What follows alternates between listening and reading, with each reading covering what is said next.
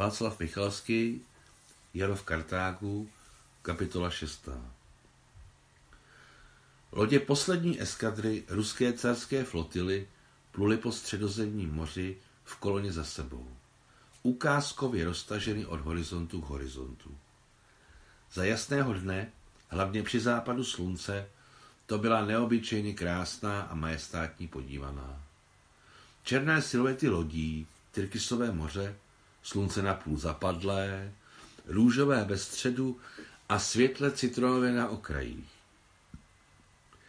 Za zádí měli spěněnou bílou stopu, která se místy náhle jasně rozhořívala v posledních záblescích zacházejícího slunce. A lodí bylo, jako v pohádce, 33, ale bohužel nad každou z nich vlály dvě navzájem cizí vlajky. Na zádi Ondřejská a na přední stěžni vlajka Francouzské republiky, protože Francie vzala uprchlíky pod svou ochranu a vytyčila jim cestu z Konstantinopole ke své africké vojenské námořní základně v Bizertě. Bitevní loď generál Alexejev, na které plula Máša, byla tak obrovská, že nebylo skoro cítit houpání. V těsné lodní kapli, kde lidé stáli hlava na hlavě, se horlivě modlila za spásu mámy a sestřičky. Sestřičky Sašenky. Modlila se za klid duše papá. Bože, jaký otec pomohl a pomáhá i mrtvý. Jak tam v Sevastopolu zachránilo jeho jméno, tak i tady na moři žila pod jeho dohledem. Přesně tak to je. Od tepla namačkaných těl, od vůně kadidla bylo v modlitevně dusno a mdlo. Mimovolně připlouvaly vzpomínky na dav přístavišti v Sevastopolu a každým projížděla vlna strachu, chtělo se vytrhnout se a utíkat a utíkat. A kam? Kam utíkat na otevřeném moři? Dav je stejně strašný živel jako voda a oheň. Stačí být jen jednou v životě sevřen v mnoha tisícovém davu, rozhoupávaném miliony drobných různých strkanic. Bohatě dostačuje jen jednou pocítit na vlastní kůži svou ubohou nepatrnost a bezmocnost před křečemi gigantické masy. Jen jedna zkušenost je dost na to, aby vám strach před neřízenou tlupou zůstal do konce vašich dní, natlačil se vám do páteře, narval se do každé kůstky a každé žilky. V davu se navzájem s mámou ztratili. Do Sevastopolu se dostali příliš pozdě. Město pokrýval dým a pak spáleniny. Vojenskými námořníky jasně organizované nástupy byly na mnoha lodích ukončeny nebo se chýlily ke konci. Tisíce strádajících, tisíce těch, co si urputně přáli se zachránit, zůstali v přístavišti. Vypadalo to, že je vše ztraceno, ale máma šla do štábu evakuace a ještě tam zastihla otcovi dřívější kolegy. Rodině zavražděného admirála určili loď, na které se měli hlásit a přidělili dva námořníky jako doprovod. Díky své lehkovážnosti si Mášenka nezapamatovala ani jméno lodi. Z toho důvodu se rozhodla jít až za mámou a doprovodem. Prostě se zakoukala a trochu opozdila. A v tu chvíli už ji někdo šťouchl dozad, někdo do ramene, ztratila rovnováhu a hledajíc mámu se Sašenkou, hrnula se opačným směrem. Než kam odešli. Další už udělal dav bez ní, vůbec jí nevšímal. Určitě by se to stalo v poledne. Stalo se to v poledne. Tři nebo čtyři hodiny hnětl a tlačil dav ve svých útrobách patnáctleté děvče, vyděšené k smrti. Téměř šílené od neštěstí, které se na ní navalilo slepenkovou krabicí, kterou si křečovitě svírala na prsou.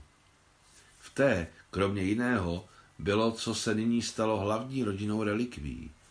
Rukopis historie Černomorské flotily, kterou napsal starší bratr Evgenij, jenž zahynul v námořní bitvě s Němci roku 1914. Davy Mášu pravděpodobně ušlapal nebo vyhodil zpátky vstříc zkáze do města, ale stal se zázrak. Doslova několik metrů od ní rozřízl dav oddíl námořníků a ona mezi nimi spatřila svého známého admirála z mládí. Námořníci mu ve skutečnosti razili cestu k vodě. Strýčku Pašo, vykřikla ze všech sil. Strýčku Pašo, uslyšel to, ohlédl se za hlasem, ale nemohl ji poznat. Rozhlédl se, nenašel jí a udělal pohyb, že bude pokračovat v cestě. A tehdy bych křikla to, co by křikla. To jsem já, tatínkova ceruška. Jeho tvář se rozzářila bezděčným úsměvem, uviděl ji, poznal a vydal námořníkům rozkaz. Ti vyrvali z davu a semkli své řady. Tatínkova ceruška jí říkal vždycky strýček Paša, když byl u nich na návštěvě v Nikolajevu. Podle něj byla celý táta. A proto, jakmile ji potkal, vždycky na ní dělal kozu. A tatínkova ceruška, teď tě polechtám. A tatínkova ceruška. A s vřízkotem a smíchem se honili podobně a po zahradě. Měli u domu hezkou zahradu, stinnou a starou. Tak byla zachráněna. Admirál Strýček Pavel byl, pokud nebudeme počítat hlavního velitele generála Vrangela, druhým mužem v armádě, která odplouvala ze Sevastopolu. Byl takzvaným mladším vlajkovým důstojníkem. Loď, na kterou je dovezl malý člun, stála v severní zátoce. Děkovali, pos, oh, dokončovali poslední přípravy před vyplutím. Plavidlo bylo přetíženo lidmi, hrampádím, krávami, koňmi, kozami, dokonce tu byly i slepice v klecích, prostě moderní Noémova archa. Ničeho z toho si Mášenka nevšimla. Zkrátka, jak padla do postele, už nevěděla, kde je a co se s ní děje. Spala velmi dlouho a nic se jí nezdálo. Když se druhý den probudila, už plula na otevřeném moři. Samozřejmě měla pohádkové štěstí. Byla přijata rodinou strýčka Pavla jako vlastní. Všichni litovali. Všichni se jí snažili říct něco povzbuzujícího. 14-letý syn Pavla, gardemarín sevastopolského sboru Kolia, ji provázel po lodi a seznamoval se stejnými gardemaríny jako on, jejich sestrami a dámami sboru, které byly velmi milé a považovali Mášenku za krasavici. Na zadní palubě s koliou narazili na obrovskou hromadu svazků. Pod nohama se vály sbírky děl Puškina, Lermontova, Čechova, Dostojevského, Tolstého a stovky dalších vynikajících ruských knih. Tohle není správné, vykřikla Máša. Pojď, uložíme je. Začali s Kolio uklízet knihy. Za chvíli se k ním připojili Gardner Malíně z námořního sboru a děvčata z důstojnických rodin. Za necelé tři hodiny byla celá ta ohromná knihovna rozebrána a pečlivě uložena pod velkou celtou. Strýček Pavel posílal radiotelegramy na druhé lodě a parníky ohledně mámy a Sašenky. Lidé byli na ohromném plavidle neuvěřitelně natěsnaní. Dámy připravovaly jídlo na petrolých vařičích přímo ve stínu lodních děl. Většina spala bez ladu a skladu na kufrech, cestovních taškách, truhlách, zkrátka kde bylo místo. Občas nějaký nešťastník zakopl o nezavřený poklop nebo se praštil do čela o nějaký obrněný hák, jimiž byla bojová loď přeplněna od zhora dolů. Zcela nepochybně na tom byla Mášenka lépe než většina ostatních. A ani to zcela přesně nevystihuje její postavení. Plavila se po modravém moři jako princezna. Neměla jen čistou postel v admirálově kajutě, v jeho rodinném kruhu, ale dokonce i čínský paraván. Do konce života jí zůstaly před očima rozkošní pávy, kteří na něm byli vyobrazeni, jejich různobarevné ocasy, vysázené perletí nejbizarnějších odstínů. Každý den se bez ustání modlila v trvale nabité lodní kapli. Obracela se k nejvyššímu kvůli mámině a sašenčině zdraví a zaklit tátovi duše. Modlila se upřímně, vřele, ale ani na sekundu nezapomínala, že ona sama byla spasena. Spasena. Spasena. Když sobě Mášenka zachytila tuto jásavou posedlost, začalo jí být hamba až k pláči. V kliku se jí dělá knedlík. Ale nemohla s tím nic dělat. Celá její mladá bytost se třásla bezdůvodnou radostí a neskrotným přáním žít, žít a žít. Odpust mi, pane, hanebnost, šeptala vzdykající Máša. Odpust mi, pane. Dokonce i zkušení a nehrožení námořníci měli za to, že armáda přetížených lodí, přitom s prázdným podpalubím, doplula do Bosporu jen s boží milostí. Během bouře na otevřeném moři se potopila jen jedna loď. Torpédoborec Živoj. Něco se tam na moře stalo, nebylo mu souzeno obhájit své jméno. V Konstantinopoli došlo k přeformování armády a flotily. Byl to první rozkaz hlavního velitele mimo vlast. Rozkaz číslo 4187. Těžké podmínky, které vznikly ruské armádě na konci října, si vynutili řešení otázky o evakuaci Krymu, aby nepřivedli krvácející vojska ke zkáze v nerovném boji s dotírajícím nepřítelem.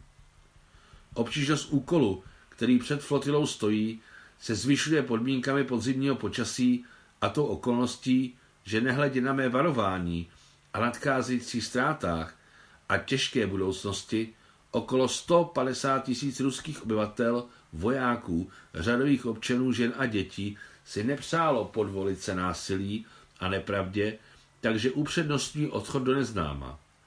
Nezištná práce flotily zabezpečila každému možnost splnit si své rozhodnutí. Bylo mobilizováno vše, co mohlo nejen po moři plout, ale i se na něm jen udržet. Organizovaní a po pořádku kryty vojenskou částí flotily odtrhly se přetížené parníky a lodě jedna za druhou od ruské země, některé samostatně, některé s pomocí remorkéru a vydali se ke vzdáleným břehům Cařihradu. A naskytl se nám v historii lidstva nevýdaný pohled.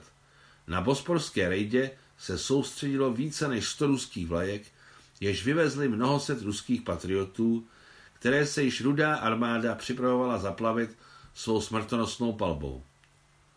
Zachráněny jsou tisíce lidí, kteří jsou opět sjednoceni vášnivou touhou jít do nového boje na život a na smrt s nepřítelem Ruska. Ruská flotila splnila velký úkol pod neohroženým vedením kontradmirála Kedrova.